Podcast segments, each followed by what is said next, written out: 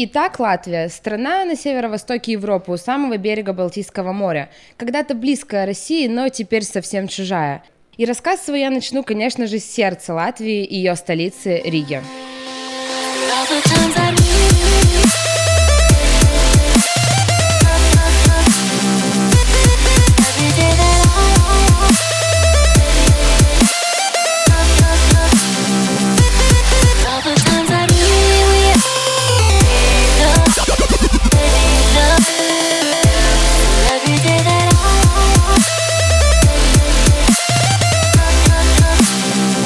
Сразу же лайфхак. Хотите сэкономить, садитесь на автобус в Питере. На самом деле, кто-то может подумать, что автобус до Риги что-то из ряда вон выходящее, неудобное и абсолютно некомфортабельное. Спешу вас уверить в обратном. Автобусы ходят из Санкт-Петербурга ежедневно. Некоторые компании отправляют даже несколько автобусов в разное время суток. Ехать порядка 10-12 часов. Билет стоит около 2000 рублей в одну сторону. Но что интересно, автобусные компании предоставляют в автобусе бесплатные горячие напитки, Wi-Fi, а также перед каждым сиденьем находится розетка. В общем, самый выгодный вариант ехать на автобусе, и в принципе это довольно удобно. Вот э, мы добрались до Риги, и куда же нам пойти? Исторический центр расположен довольно компактно, его можно обойти за пару часов, но думаю, вы сами понимаете, что это довольно глупая затея. Как и любой другой старинный европейский город с красивыми архитектурными постройками, Ригу стоит разглядывать детально. Во-первых, Домская площадь старого города в Риге. Находится она на пересечении улиц Зиргу, Пилс, Якаба и Шкюню. Интересное в ней то, что здесь на протяжении всего года проходят ярмарки, фестивали с рынками. Здесь же расположен расположен Рижский Домский собор. Главная католическая церковь, собор Святого Иакова, известна неспокойным прошлым. Ее становление связывают с Ливонским орденом и богослужениями для поющих дев. В XVI веке церковь была разгромлена во времена антикатолических волнений. Собор несколько раз переходил от одной конфессии к другой, а в 17 веке в него попали несколько российских снарядов. Теперь они вмурованы в алтарь и в фасад. Особого внимания стоят витражи и кафедры из редкого красного дерева. От церкви Святого Иакова можно пешком дойти до еще одного католического храма – церкви Марии Магдалины. Еще в старом городе есть интересное здание – дом с черными котами.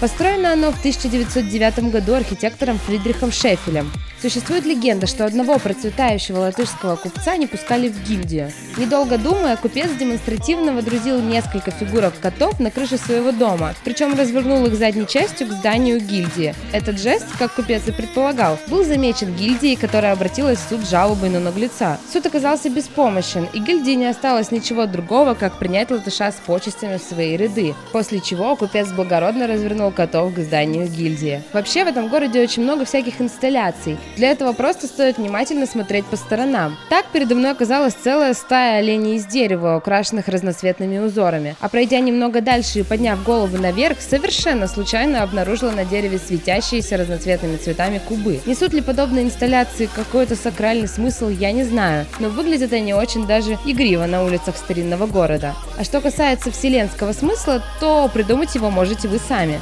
Касательно современных штук, хочу отметить еще одну очень приятную мелочь – кофе, который можно найти повсеместно. В любом, даже самом маленьком супермаркете можно налить себе кружечку горячего кофе на ваш выбор. Невероятно удобно, если вы, конечно, любитель кофе, и к тому же вкусно и недорого. Конечно, можно найти Starbucks или кофешоп, но там кофе обойдется вам 8-9 евро, а тут максимум 2. И теперь с кружечкой ароматного кофе отправляемся обратно в Ригу и сразу в музей автомобилей. Здесь расположена крупнейшая в Восточной Европе Европе коллекция антикварных автомобилей. Чего уж говорить, если своими глазами увидите здесь бронированные лимузины Сталина и Брежнева. Рига довольно оживленный город, и если вам захочется отдохнуть от городской суеты, город не покидая, то следующее местечко точно для вас. Апасара Ти Хаус.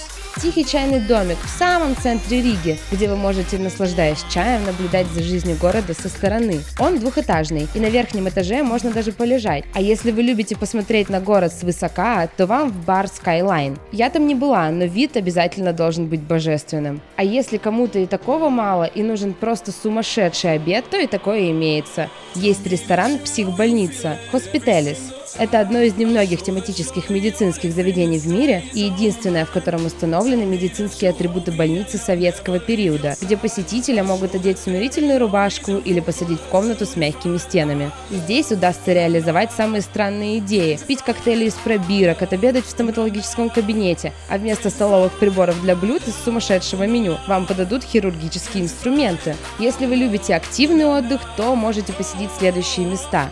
Крупнейший в Прибалтике аквапарк, вертикальный аэродинамический туннель, гольф-клуб Оза или центр активного отдыха и развлечений Go Planet. А для тех, кто любит кинематограф, здесь тоже найдется что-то интересное. Для поклонников старого фильма про Шерлока Холмса тут просто рай. Ведь именно здесь снимали эту картину, и каждый турист может пройтись дорогами Шерлока и доктора Ватсона. Многие улочки, парки, дома Риги с легкой руки режиссера превратились в Лондон 19 века. Но самым знаменитым, пожалуй, является дом по адресу улицы Яуниэла, 22, который в фильме исполняет роль жилища Шерлока Холмса, знаменитый дом на Бейкер-стрит.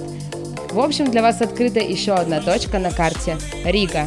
Всем хорошего отдыха! Tell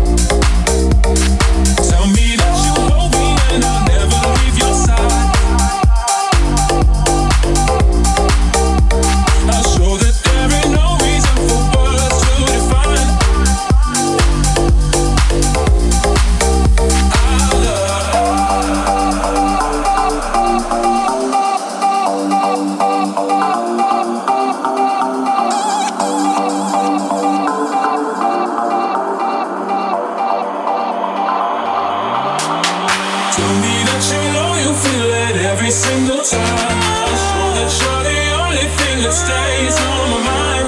Tell me that you hold me and I'll never leave your side. I swear that there ain't no reason for.